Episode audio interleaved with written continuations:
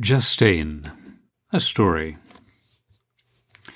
Well, we asked her, uh, she was about thirteen years old then, if she would like to come with us and meet an old lady to whom we had been referred. And I have to tell you, she was not too keen. She rolled her eyes and glanced quickly towards her mother to see if there was some way out. But there wasn't, and so she came, all the way in perfect silence, making it known that she had no desire whatever to come, and that we were wasting her time, and that we were so uncool. By the time we arrived, it was already getting late, and after the sun set, it became quite cold. We were all glad to see the warm glow of a fire and to get out of the wind. Justine, for that was her name, was visibly surprised by the welcome she received. It wasn't at all like she had expected. Instead of, My, how you've grown, and Aren't you a proper young lady now?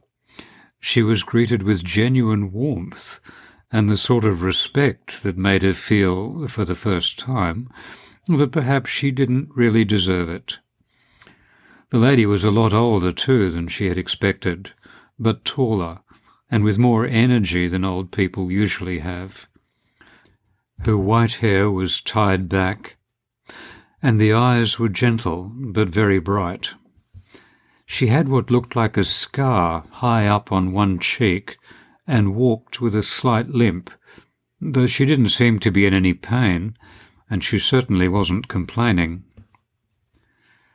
Justine was by now feeling that perhaps her time was not being entirely wasted, and she couldn't help staring at the old lady in a way that seemed both eager and a little afraid at the same time.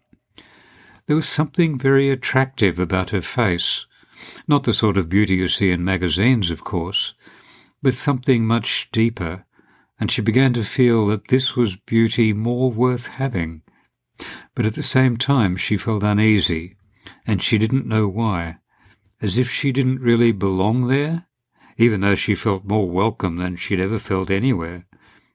But she kept remembering things, things she had said about people, times she had lied to friends, bits of gossip, and so on. By the time we had cleaned up after dinner, it was already late, and we were shown to our rooms. Justine was given the room near the top of the stairs and just across from the old lady's room. But she told me later she couldn't sleep at all, even though the bed was ever so comfortable. When the house was completely quiet and sleep seemed impossible, she slipped quietly down the stairs and into the sitting room, where the fire was still in the hearth and giving out a faint warm glow. She dropped into a chair and stared into the coals. Before long, she heard someone coming down the stairs, and she sunk into the lounge, hoping not to be noticed. It was the old lady. She went into the kitchen, poured a glass of water, and then went over by the window behind the girl, kneeling on some cushions that must have been there for the purpose, and remained still and very quiet. Justine was embarrassed by this and felt trapped. She couldn't go back to her room without being seen, and to stay there, hardly daring to breathe, was agony. Before long, the lady began to whisper something. Then she began to speak in a very soft and gentle voice.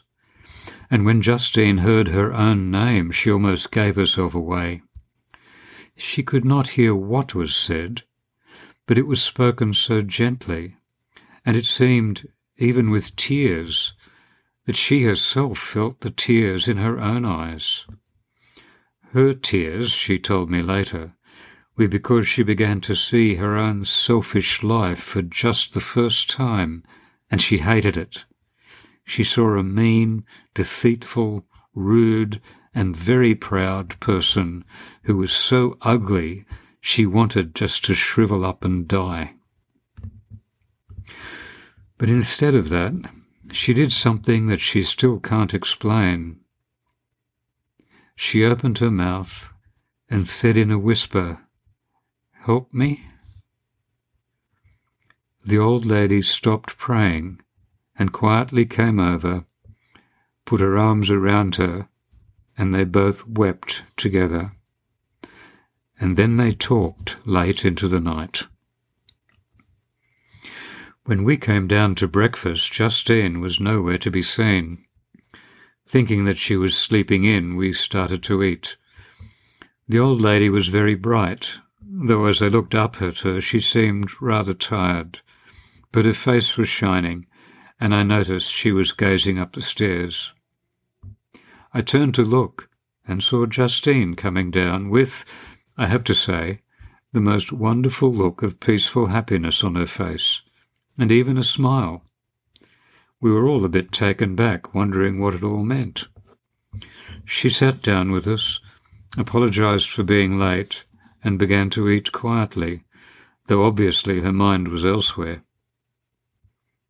Then suddenly she jumped up, rushed over to the old lady, and threw her arms around her neck in an explosion of joy and love and gratitude. It's true, it's true, I know it's true.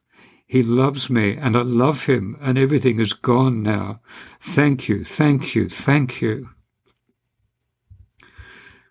Now that is the end of this story, but only the beginning of another.